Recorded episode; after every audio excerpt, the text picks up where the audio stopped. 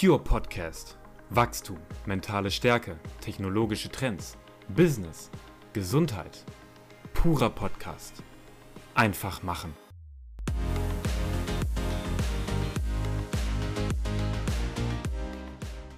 Heute gibt es nach etwas längerer Zeit endlich mal wieder ein Interview. Ich habe heute einen ganz tollen Partner an meiner Seite. Und zwar ist das Janni Serra. Janni Serra ist Profifußballer in der zweiten Bundesliga bei Arminia Bielefeld und hat sich bereit erklärt, heute auf dem Podcast mitzukommen.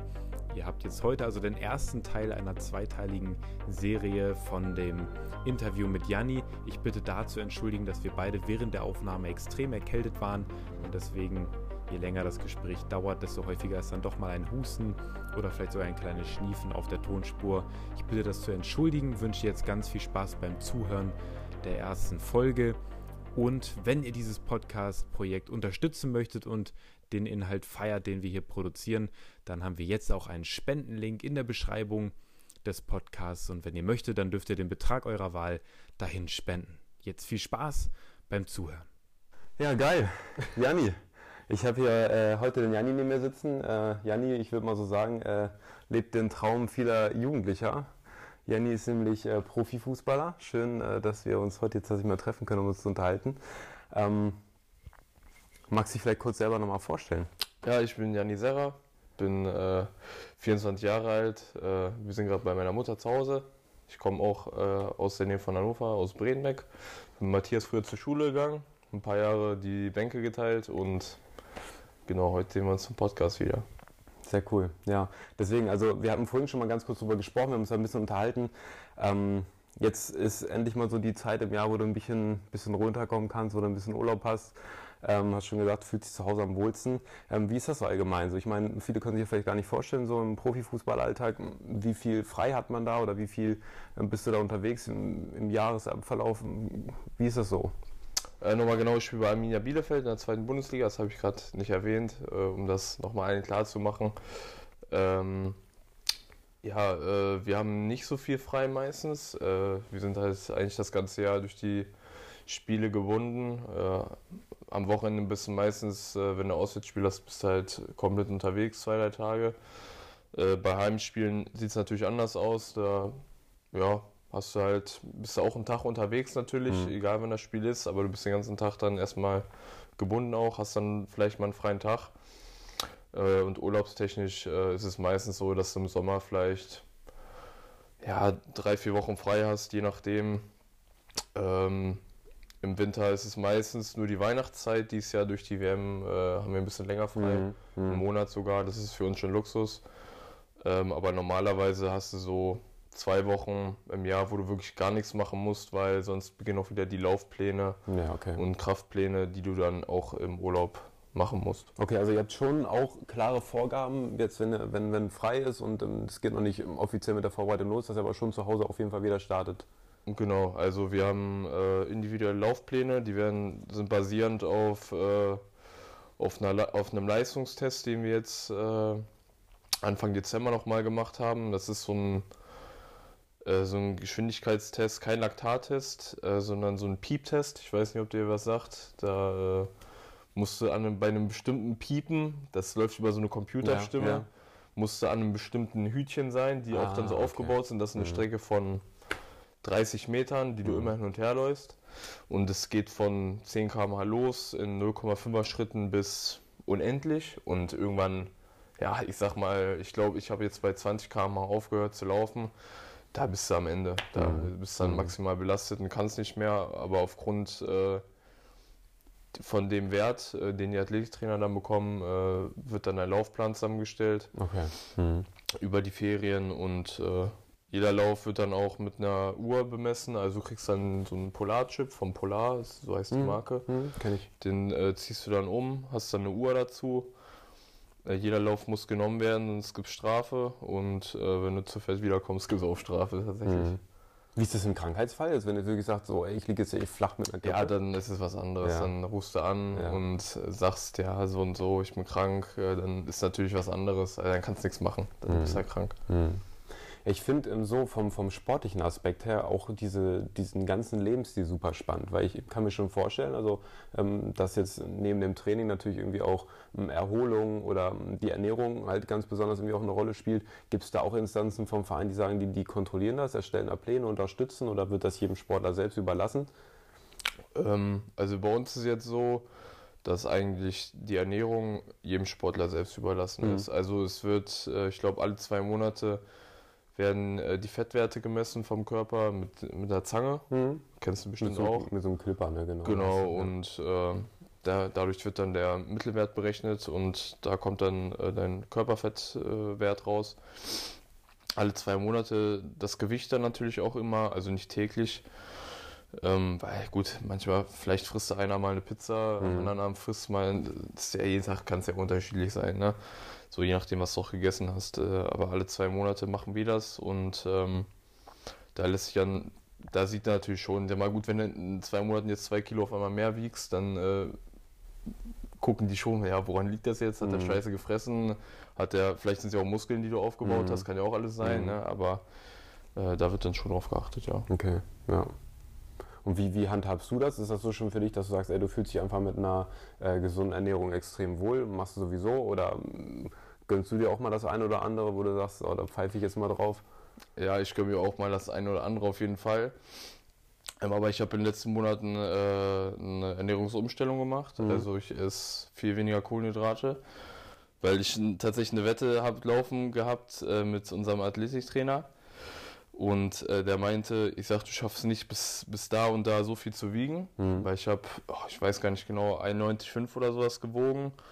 Der Körperfettwert war bei 11,6 Prozent. Und äh, drei Monate später hat er gesagt, du schaffst nicht 88,5 zu wiegen, schaffst du nicht. Wenn ich das nicht schaffe, dann äh, gibt es ein Essen oder sowas. Also ich muss Mhm. das ausgeben, Mhm. andersrum muss er mir das ausgeben.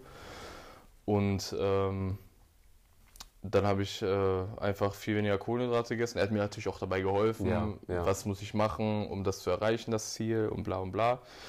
Und äh, ich habe halt hauptsächlich auf Brot verzichtet, extrem viel. Mhm. Nudeln esse ich gar nicht mehr, weil Brot, Nudeln extrem viel Zucker ist. Mhm. Ist ja alles, Mhm. äh, also ich sag mal, Reis und Kartoffeln ist auch, sind auch Kohlenhydrate, aber es ist alles natürlich. Ne? Äh, Nudeln und Brot zum Beispiel ist alles wieder zusammengemixt Ja, und Ja, ja. aus ganz vielen verschiedenen Sachen, eben auch Zucker. Und ähm, da habe ich es geschafft, jetzt meinen Wert auf 8,7 runterzubringen und Den äh, Fettwert? Wie, ja, und wiege 88,9 Prozent, äh, 88,9 Kilo. Hab also nicht geschafft, aber ich bin trotzdem sehr zufrieden. Ja, okay. Und ähm, das merkst du auch. Also ich bin fitter dadurch geworden. Mhm. Ähm, dein Körper wird definierter, deine Muskulatur, wenn ich mir Spiegel angucke, sage ich mal so, das siehst du schon. Mhm. Die anderen kriegen das auch mit. Also auch die Werte, wie jedes Training werden ja die Laufwerte genommen, Kilometer, wie schnell läufst du, alles Mögliche. Ist ja alles äh, digital und was weiß ich. Also Mhm. ist hochkomplex. Die machen, Und, äh, es äh, wird das viel gemessen auch über die Schuhe? Da gibt es doch ähm, über die Trainingsschuhe? Gibt es auch im ja? Chip, aber das, das haben wir nicht. Also wir haben äh, auch vom Polar so ein System. Ja, okay. Ähm, da wird dann, wie zum Beispiel auch bei, der, bei deiner Kamera, so ein Stativ aufgestellt.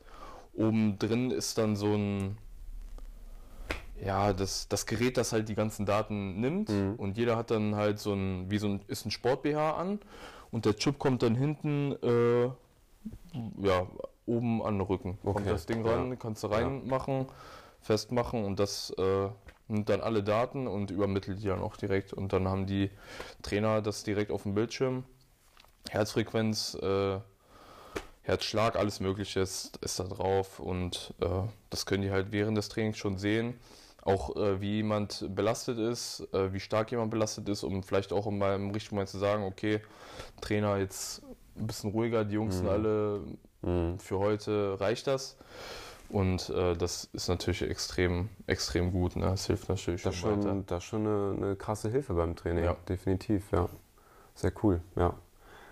Ja, wir haben ähm, bei uns im Fitnessstudio läuft halt, wenn wir mal so, so Kontrollen machen, halt alles dann immer manuell. Kriegt jeder halt irgendwie so einen Pulsgurt um oder was Ja. oder über eine Uhr, ne, wo man dann irgendwie ein bisschen abcheckt. Aber ähm, und deine Werte haben sich dann da durchweg einfach gut verbessert, oder? Ähm, ja, im Training ist mir jetzt, also ich habe jetzt gar nicht drauf geachtet, aber gerade in den Spielen ist es nochmal äh, Ausschlag, also auffallender, dass du, dass ich mehr mehr gelaufen, also nicht unbedingt mehr gelaufen, aber mehr intensive Meter gemacht Mhm. habe, heißt äh, höhere Geschwindigkeiten gelaufen bin, über einen längeren Zeitraum, äh, mehr, mehr Sprints gemacht habe zum Beispiel.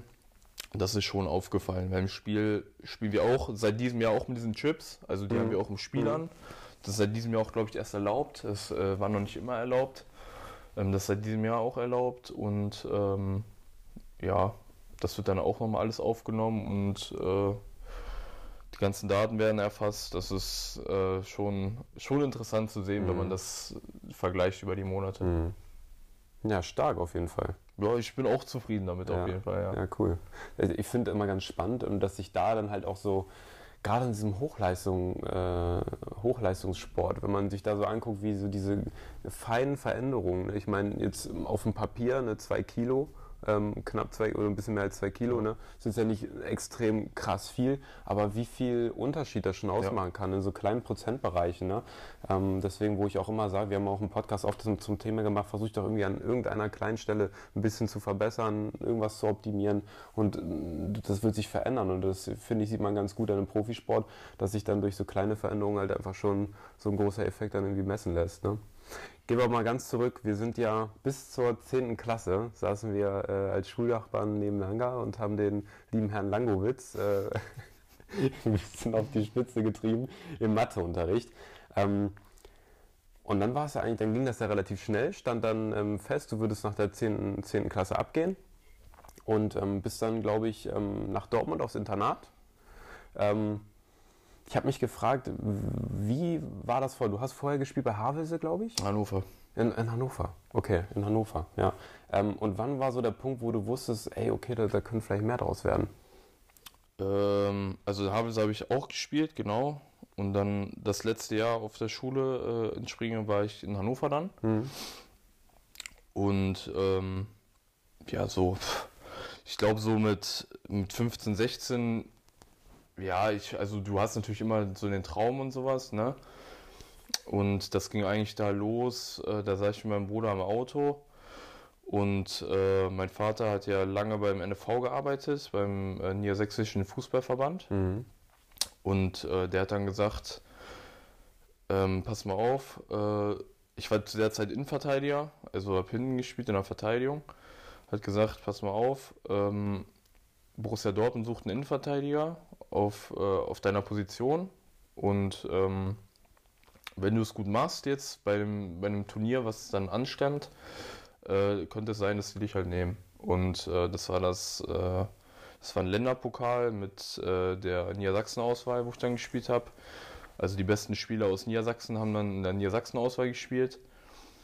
Und äh, der Länderpokal war, ja, das war eigentlich, das ist ein riesiger, ein riesiger Vergleich zwischen allen, äh, allen Bundesländern in, in Deutschland. Mhm. Also da kommen die besten Spieler aus Bayern, spielen die besten Spieler aus Niedersachsen oder NRW, Berlin, alles Mögliche. Mhm. Also alle Mannschaften sind dann dort und spielen gegeneinander in einem Turniermodus. Also nicht alle gegeneinander, aber viele Spiele natürlich gegeneinander. Und äh, da sind dann äh, eigentlich nur Scouts gewesen, also Mhm, nur mhm, Talent-Scouts, die. Das war ein riesiges Schaulaufen eigentlich Mhm. von, von Spielern. Und äh, da sind dann, ist der äh, Trainer der Jugendnationalmannschaft von uns gewesen, von der U16-Nationalmannschaft, äh, Trainer von allen möglichen Bundesliga-Vereinen, de- von den Jugend-Nachwuchsmannschaften, äh, Berater, Scouts, alles Mögliche. Und äh, haben sich nur unsere Spiele angeguckt, und, äh, um uns zu sehen. Und da bin ich äh, positiv aufgefallen. Und ähm, dann bin ich Dortmund halt auch positiv aufgefallen. Mhm. Mhm. Und ähm, dann hat sich das so ergeben durch viele Gespräche dann auch, dass ich dann zu Borussia Dortmund gegangen bin in der Jugend. Ich hatte auch Gespräche mit St. Pauli, mit dem FC Köln, mit Hannover natürlich, äh, mit dem VfL Wolfsburg. Und damals war es so, ich hatte noch keinen Vertrag, also in der U16, ich war, bin damals 16 Jahre alt geworden. Ähm, also habe noch kein Geld verdient damals Mhm. und ähm, normal ist es heutzutage ist tatsächlich so, dass du meistens schon mit 15 Jahren das erste Geld verdienst als Fußballer. Und äh, meine Situation war so, ich habe noch kein Geld bekommen, habe keinen Vertrag gehabt, das heißt, keiner muss für mich Geld bezahlen Mhm. um dorthin zu gehen. Ich habe die freie Entscheidung. Ich kann sagen, ja, ich möchte dorthin, ich möchte dorthin, möchte dorthin. Und äh, das ist natürlich für Vereine immer schön, weil die müssen halt keine Ablöse zahlen, mhm. kostet kein Geld. Mhm. Und ich habe mich dann für Borussia Dortmund entschieden, allein auch, weil Borussia Dortmund Borussia Dortmund ist. Ich muss mal nicht viel zu sagen. Ja, ja. Man ist einer der größten Vereine in Deutschland. Äh, die Jugendarbeit ist einer der besten immer noch in Deutschland. Ähm, habe mir dann damals äh, alles angeschaut, das Internat, die Trainingsmöglichkeiten. Es ist halt ein extrem hoher Standard, also sechs mit das Beste in Deutschland im Jugendbereich. Und ähm, habe mich dann für Dortmund entschieden gegen mhm. Hannover, gegen meine Heimat natürlich mhm. auch, gegen Wolfsburg, das auch in der Nähe gewesen ja. wäre. Aber der Name ist dann schon auch ausschlaggebend. Mhm. So weit ist der Pott ja nicht. Ne? Also wenn du jetzt von hier aus irgendwie fährst, glaube ich, zwei Stunden, zwei Stunden. Ne, bist du unterwegs. Ja. Ähm, war das für dich schwierig, die Entscheidung zu treffen? Okay, ich mache natürlich irgendwo auch in meinem Leben Cutten. Ich trenne mich äh, von, von vielen Freunden, die ich habe. Ich trenne mich irgendwie ein Stück weit auch von, von meiner Familie. Ziehe also mit 16 ist ja, noch relativ jung auch. Ähm, war das für dich schwer, die Entscheidung zu treffen? Oder ist das dann, war dann für dich klar, okay, die Chance ist so riesig, das ähm, ist gar kein Problem, Sachen packen und ab geht's? Äh, da habe ich mir ehrlich gesagt gar keine Gedanken drüber gemacht. Mhm. Also für mich gab es dann halt nur Fußball und mhm. die Entscheidung war für mich von vornherein klar, dass ich das mache. Ähm, was das für Auswirkungen haben könnte, habe ich mir gar keine mhm. Gedanken drüber gemacht. Ähm, ich kannte es halt schon dadurch, dass ich ähm, in Havelse äh, gespielt habe, dann wieder in Hannover. Also ich, ich weiß, wie es ist, neu zu sein in einer mhm. Mannschaft und dass man eigentlich immer relativ schnell Anschluss findet, egal wo man ist, ob das jetzt in Dortmund ist oder irgendwo anders. Also mhm. du lernst ja allein durch den Fußball, da hast du 20 neue Teamkameraden. Äh, es ist unwahrscheinlich, dass sich jetzt äh, alle hassen, sag ich mal. Ne? Ja. Also mit irgendwie müsst ihr schon verstehen. Und äh, die neue Schule, da lernst du auch wieder neue Leute kennen. Das war nie das Problem. Man ist ja auch viel unter Gleichgesinnten dann. Ne? Also ich meine, alle, für die ist die Leidenschaft großteilig hoffentlich dann nur der Fußball. Ähm, versteht man sich mit den meisten eigentlich immer gut oder gibt es da doch auch mal einige, wo man denkt, oh, den kann man jetzt nicht so gut ausstehen? Äh, ich habe mich immer mit allen relativ gut verstanden. Also jetzt nicht immer auf freundschaftlicher Basis, mhm. aber ich hatte nie ein Problem mit einem. Mhm. Deswegen hatte ich, also war es immer super. Äh, klar, du läufst halt eigentlich, es ist so, dass du, ich bin ja auch mit, als ich dann nach Dortmund gegangen bin, habe ich, äh, bin ich mit drei, vier Spielern, die so alt waren wie ich, bin ich dann auch zur Schule gegangen. Mhm und äh, habe fast auch nur mit denen rumgehangen. Also man hatte immer die gleichen Gespräche. Man, ja. man unterhält sich über Fußball, äh, dann trainierst du später mit denen auch, dann gehst du ins Internat wieder rein, äh, isst zusammen, also du lernst dich brutal schnell kennen mit allen. Ne? Mhm. Dann im Internat war es so, dass ähm, wir waren damals, also Plätze hat das Internat 22 gehabt. Mhm. Ähm, wir waren aber nicht ausverkauft, wir waren damals 14. Mhm. 14 Leute waren im, im, Haus und auch nicht alle in einer Mannschaft. Das geht dann von einer U15 bis U19, also mhm. es waren noch ältere drin mhm. und äh, jüngere auch noch, äh, mit denen ich nicht in einer Mannschaft spiele, aber mit denen man halt auch klarkommt. Das ist dann wie eine riesige Familie. Mhm. Und ähm, das ist natürlich richtig lustig dann auch. Ne?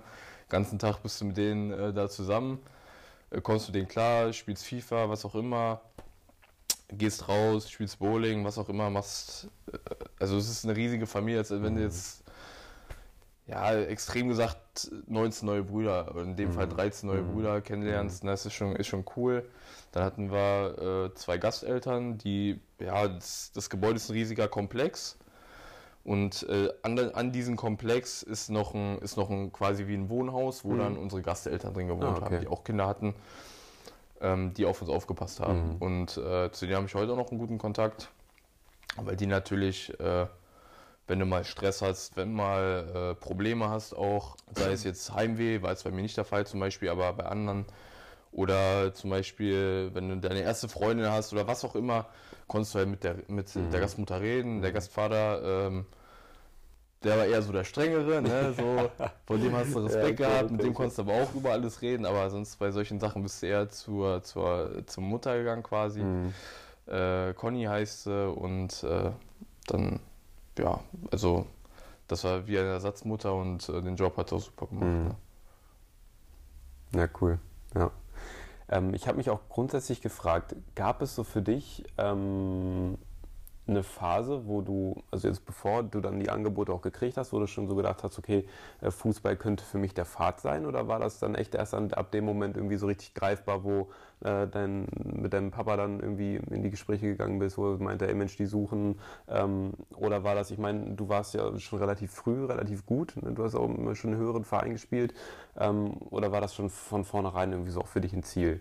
Also hat er irgendwie auch so, nee, man ne, sage immer so schön, das Mindset, ne, hat irgendwie das Mindset schon vorher irgendwie auch so einen Impact gehabt, dass du sagst, oh, ich wollte eigentlich, Fußballer war schon viel früher für mich das Ziel. Ja, es war eigentlich für mich immer klar, dass ich das werde. Also es war wirklich immer, vom Kopf her war das immer klar, ich werde Fußballer und ich schaffe das auch. Das war in meinem mhm. Kopf einfach so verankert. Krass, ja. Das war auch, äh, als ich dann äh, später äh, mein Abi gemacht habe oder in der Schule war, äh, war immer klar, ist eigentlich egal, ich muss mich eigentlich mit anderen Sachen gar nicht beschäftigen, mhm. weil ich werde das 100% schaffen. Mhm. Das war in meinem Kopf so fest, ne, dass, dass ich das schaffe, dass ich mir mit anderen Sachen gar keine Gedanken gemacht habe. Ähm, Im Nachhinein natürlich ein bisschen leichtsinnig auch, aber es hat Gott sei Dank funktioniert. Ich weiß nicht, warum das so war, aber ich war mhm. einfach, man ist dann auch von, von sich selbst so brutal überzeugt mhm. und hat so ein Selbstbewusstsein. Ähm, Klar kommt das dann natürlich auch durch Leistung auf dem Platz, auch in der Jugend schon. Ähm, aber das Selbstbewusstsein wird einfach eigentlich immer nur noch größer. Je besser du spielst, mhm. desto größer wird es mhm. auch, desto höher wird das Selbstverständnis einfach. Ne? Kannst, kannst du beschreiben, warum das so war? War das einfach so, dass Fußball als Junge immer schon so viel Spaß gemacht hat, dass du gesagt hast, das, das ist einfach so, weil das ist schon krass. Ich meine, ähm, das wird ja dann irgendwie mit, mit 11, 12, 13 irgendwie schon ähm, immer stärker geworden sein, dieses Gefühl, dass du es auf jeden Fall packst. Und äh, diesen Traum, das ist ja immer so häufig so in der Schule, sagst du so, ey, was willst du werden? Und viele Jugendliche, na, ey, ich werde Fußballprofi. Ähm, aber keiner hält ja so richtig dran fest. Glaubst du, oder eine andere Frage. Glaubst du, was hat mehr Einfluss gehabt? Talent oder deine Einstellung und die Arbeit zum Fußball? Ähm, am Anfang auf jeden Fall Talent. Also du brauchst ein gewisses Talent, sonst mhm. schaffst du es nicht, keine Frage. Irgendwann, wenn so jetzt im Profibereich, da trennt sich dann die Spreu vom Weizen, sage ich nochmal. Da wird sich die Arbeit dann noch mehr auszahlen, ist mhm. klar. Und je mehr du reinsteckst, desto besser wirst du am Ende werden, weil Jetzt am Ende ist die Dichte so hoch, da haben alle irgendein Talent, haben alle mhm. dann am. Ende des Tages. Mhm. Ne? Die Frage ist dann, wer kriegt es dann am besten auf den Platz? Aber in der Jugend ist es halt so, da, ich sag mal, mit 13, 14, da beschäftigst du natürlich noch gar nicht so mit mentalen Geschichten ja, oder mit, deswegen, umso ich gehe jetzt in den Kraftraum und ja. Äh, ja. um hier, weiß ich nicht, äh, meinen Rumpf zu stärken, damit ich im Spiel bessere Zweikämpfe, da denkst du ja gar nicht dran mhm. zum Beispiel, ne? das ist ja eigentlich völlig egal. Das kommt dann alles mit der Zeit. Das lernst du dann so, das habe ich dann so mit 16, 17 ging das bei mir dann so los. Und so richtiges Bewusstsein kam erst mit 18, mhm. als ich dann eine schwere Verletzung habe, weil dann wird dir noch, dann muss ja alles noch mal ein bisschen umkrempeln. Ja. Ähm, aber so mit 13, 14. Aber es war dir trotzdem da schon klar, okay, du wirst Fußballer. Ja, das war mir schon klar. Mhm. Also ich habe, ich wollte nie was anderes werden und ja. deswegen war das in meinem Kopf wahrscheinlich auch so fixiert alles. Mhm. Ähm, ich, scheinbar ist deine, deine Familie dann auch sehr fußballaffin, ne? wenn, wenn du sagst, dein Papa war beim, beim NFV. Ähm genau, mein Papa hat auch beim Torzelle gespielt. Das war, oh, ich weiß gar nicht, was das damals war, vierte Liga oder sowas.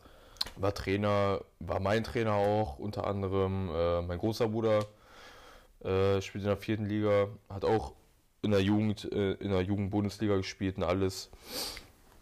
Ja klar, du bist damit äh, groß, ne? Mhm. Dann äh, gehst du immer mit, mit dem großen Bruder kicken. Äh, hier in der Umgebung, viele Freunde von mir hier, die haben alle gespielt. Wir waren immer zusammen auf dem Bolzplatz. Ähm, Im Verein, wenn wir fertig waren im Verein mit dem, mit dem Punktspiel in der Jugend, sind wir wieder auf den Bolzplatz gegangen. Also es gab nur Fußballspielen hier tatsächlich. Und äh, wir waren etliche Stunden auf dem Bolzplatz im, äh, im Sommer, wenn wir gerade wenn wir Ferien hatten, da waren wir von morgens bis abends auf dem Bolzplatz mhm. und haben nichts anderes gemacht. Und das war eigentlich auch das Schönste.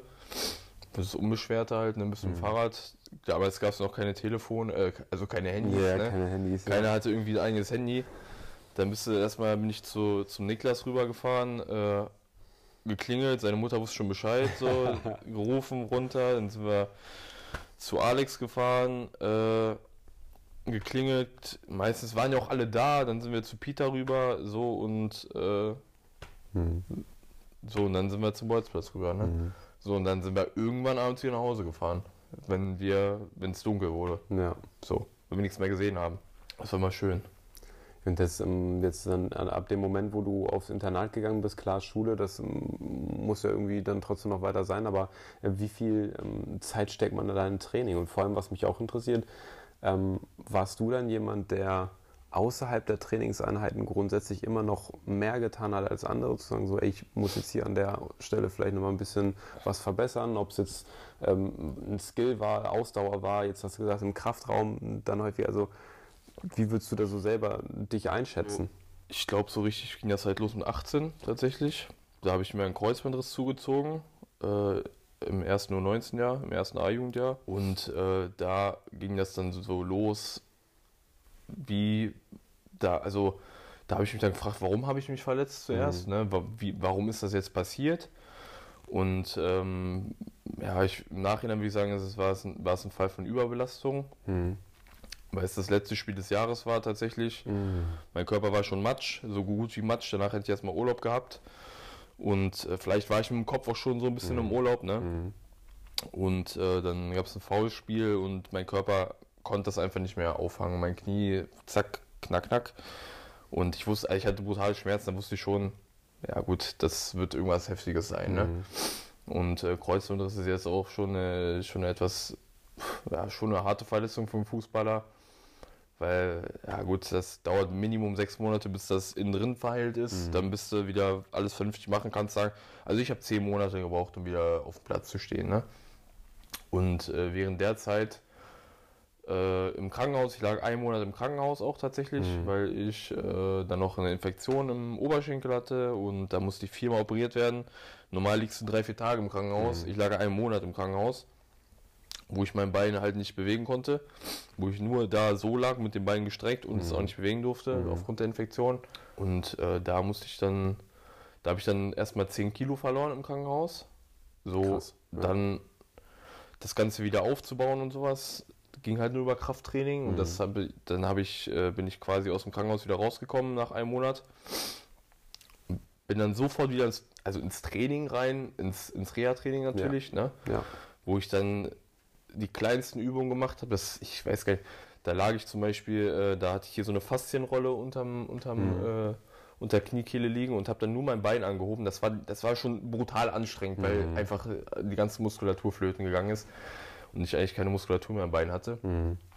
Und äh, dann hat mein Athletiktrainer gesagt, äh, ja klar, wir bauen es jetzt so und so wieder auf. Mit äh, irgendwann konnte ich natürlich auch wieder Kniebeuge machen. Am Anfang waren das halt die kleinsten Übungen, die die größte Anstrengung waren. Irgendwann sind es dann Kniebeuge und da habe ich irgendwann äh, gesagt zum Athletiktrainer, pass auf, wir machen hier nur noch Beintraining, weil er dann auch gemacht, äh, Oberkörpertraining gemacht hat mit mir. Dann habe ich gesagt, wir machen hier nur noch Beintraining. Ich gehe noch selber ins Fitnessstudio für Mhm. Oberkörpertraining. Mhm. Wenn ich sage Oberkörpertraining, das kriege ich auch allein hin. Da, muss, da brauchst du mir keinen hinstellen, gehe ich an die Maschine und sowas, ne, im Fitnessstudio. Mhm. Und äh, das kriegt dann schon jeder irgendwie hin. Und dann habe ich äh, äh, beim, beim Reha-Training in Dortmund, äh, also beim, bei, beim, Bo- bei der Borussia, habe ich dann nur Beintraining mit dem, äh, mit dem Athletiktrainer gemacht, mit dem Reha-Trainer. Und dann bin ich abends immer ins Fitix gefahren und war da zwei Stunden pumpen. Ne? Mhm. Da war ich sechs Stunden am Tag trainieren, da habe ich innerhalb von zwei, drei Monaten 15 Kilo zugenommen. Also ich habe dann 96 Kilo gewogen. Ne? Natürlich auch ein bisschen zu viel, Ja. aber der Athletiktrainer hat gesagt, ist scheißegal. Hauptsache, du kriegst erstmal wieder die Masse Ja. und die Muskulatur Ja. drauf. Der. Rest ist egal. Wenn du anfängst zu laufen, würde ich das wieder regulieren. Ne? Mhm. Natürlich war ich dann ein bisschen über, also nicht übergewichtig, aber natürlich massig Mhm. unfassbar. Ne? Und ähm, da habe ich mich dann auch so gefragt, äh, wie kann ich jetzt zum Beispiel auch äh, Verletzungen wieder vorbeugen, dass sowas nicht mehr passiert, als ich dann Mhm. wieder langsam fit Mhm. geworden bin. Ne? Ich habe dann auch viel äh, Neuroathletiktraining gemacht. Mhm. Ähm, da bin ich auch immer extra nach Bonn gefahren für. Für, für die, die das jetzt nicht so kennen, magst du vielleicht mit zwei Sätzen versuchen zu erklären, wie man sich das vorstellen kann? Ja, also. Neuroathletiktraining ist, also Neuroathletik, beziehungsweise Neuro, Neuro, das ist, das sind, es läuft alles übers, äh, übers Gehirn, übers, übers Nervensystem und, ach, also ich, ich, vielleicht kannst du gleich mal, also ich glaube, du kannst da besser Sachen zu Aber sagen. ich weiß gar nicht, ob ich es auch so gut erklären könnte. Also Ja. ich habe halt nur das Training gemacht, ne, das ist halt, es sind halt, boah, es ist, also ich weiß gar nicht genau, wie ich das beschreiben soll. Ich wäre, ohne dass ich jetzt vielleicht auch Kacke erzähle, weißt du? Ich werde jetzt nicht irgendeinen Müll erzählen. Ja, oder was, das was, was, falsch. was macht man da, dass man sich das vorstellen kann? Ja, also beim, ich habe natürlich hauptsächlich Übungen für das Knie auch Ja. gemacht. Ich habe das während meiner Reha gemacht, als auch danach, also jetzt immer noch zum Beispiel. Ähm, das sind Übungen, die teilweise nichts mit dem Knie zu tun haben. Da machst du zum Beispiel Übungen für die Augen Mhm. und äh, verbesserst zum Beispiel ähm, das periphere Sehen zum Beispiel. Mhm. Solche Geschichten sind das. Dann machst du ganz spezielle Übungen für die Nerven. Ähm, Nerven dehnen. Du, wenn du jetzt zum Beispiel so dehnst, dann dehnst du deine Muskulatur. Dann gibt es noch spezielle Übungen zum Dehnen der Nerven. Also auch ganz, ganz speziell alles. Es war hochinteressant für mich. Ich habe das auch immer nicht alles verstanden, aber als ich die Übung ausgeführt habe, habe hab ich gemerkt, wie es mir einfach geholfen hat. Ne? Und äh, das war mir einfach natürlich wichtig. Und ähm, der Athlet, Neuroathlet-Trainer heißt, äh, hieß, ähm, warte mal, muss ich kurz überlegen. Habe ich jetzt gerade vergessen tatsächlich. Es ist ein Lars Lienhardt, genau, Lars Lienhardt. Es ist ein äh, Verschluck gerade. Trockener Hals. ähm, der hat viel mit Skispringern gemacht und Ja. Skiläufern auch. Ja. Ähm, weil die das eigentlich äh, viel mehr brauchen als Fußballer. Weil die eine ganz andere Belastung haben. Und im Fußball ist das Thema Neuroathletik auch so ein bisschen nicht verpönt, aber neu. Es ist Neuland für den Fußball. Ne? Aber eigentlich Und- umso stärker, dass du sehr früh schon damit angefangen hast, gesagt, du probierst es aus. Ne? Also um sich das vielleicht besser vorzustellen, jetzt gerade so jemand, ähm, ein Skiläufer, Skispringer und so weiter, ähm, die Belastung da auf den Knien ist ja nochmal wesentlich höher. Ja. Ne? Und durch diese ähm, starken Kurven, durch der Schnee, der liegt nicht mal ganz, muss einfach super stabil sein. Und dieses ganze neuronale Training, ne, die Nervenbahn für die Konzentrationsfähigkeit, die, die Fähigkeit, die Muskeln und, und Gelenke besser zu stabilisieren. Und ähm, deswegen kann man halt eben auch teilweise Übungen ausführen, die mit den, mit den Strukturen gar nichts zu tun haben, weil einfach es allgemein auch um die Konzentration Genau. geht. Ne? Aber es ist ähm, super interessantes Feld und ähm, wie mit allen Dingen so, ne, die anfänglich irgendwo noch neu sind und erstmal abgelehnt werden, irgendwann sind sie dann doch oft Genau. als Bestandteil von, von, von, vom Profisport. Und bei mir ging es am Anfang eigentlich nur um Ansteuerung wieder vom Muskel, Mhm. weil Mhm. das natürlich nach, nach vielen OPs gar nicht mehr vorhanden ist. Ne? Ja. Durch die Narben, die Narben werden dann auch noch speziell behandelt. Ja.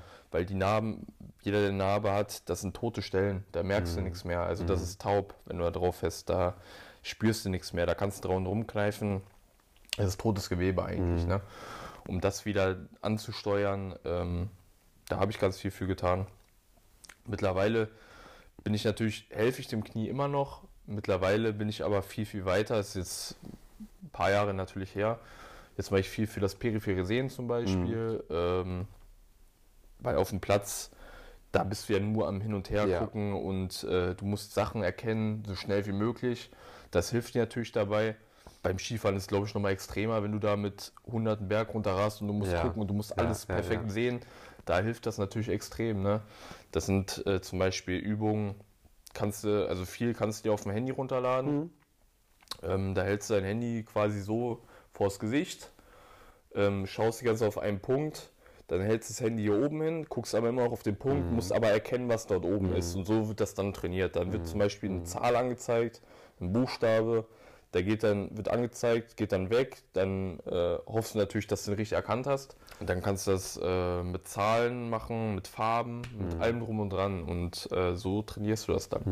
Und ähm, dann siehst du auch zum Beispiel, es gibt Stellen, wo du es besser siehst als auf der anderen Seite zum Beispiel. Also dann siehst du auch, wo sind deine Schwächen, wo sind deine Stärken. Und also würdest du jetzt grundsätzlich auch sagen, ähm, dass du jetzt immer noch ähm, außerhalb der, der Trainingseinheiten so viel, viel an dir arbeitest? Und was hat jetzt, du hast gesagt, mit 18 hast du dieses Bewusstsein angefangen. Was für einen Einfluss hatte dann jetzt wirklich dann auch so diese Mentalität? Oder was man macht, was macht man zum Beispiel, um sich auf einem hohen Level zu halten, von der Motivation? Und jetzt gerade ähm, mit so Rückschlägen, ne? weil fast ein Jahr lang komplett rausgeworfen zu werden so aus diesem, aus diesem Profisport und irgendwie zu sehen, ey, die anderen, die können alle trainieren und ich muss hier meine Reha-Übung machen, das macht ja schon viel mit einem. Ich glaube, da muss man einfach schon wahnsinnig stark sein, um das irgendwie zu verkraften, zu verarbeiten. Ähm, wie bist du dann damit umgegangen? Ähm, es hat natürlich gewurmt, ist ja klar. Allerdings muss ich auch sagen, dass die Reha-Zeit äh, extrem lehrreich war. Mhm. Gerade auch zum Beispiel durch, dass ich solche Geschichten kennengelernt habe. Ähm, allerdings auch ein anderer Kumpel von mir, der also auch aus der Mannschaft, der hatte zu der Zeit auch einen Kreuzbandriss. Mhm. Ähm, Patrick Fritsch heißt der, der arbeitet jetzt bei Borussia Dortmund äh, als, als Trainer in der Jugend. Mhm. Und ähm, wir haben eigentlich vieles Trainings auch zusammen absolviert und viel zusammen gemacht. Ja, da hast du natürlich auch einen ganz anderen Blickwinkel dann auf alles mal bekommen. Ne? Also die Reha-Zeit hat mir extrem viel Spaß auch gemacht tatsächlich, was man gar nicht so denkt, aber dadurch, dass ich einen Kumpel an meiner Seite hatte, Mhm.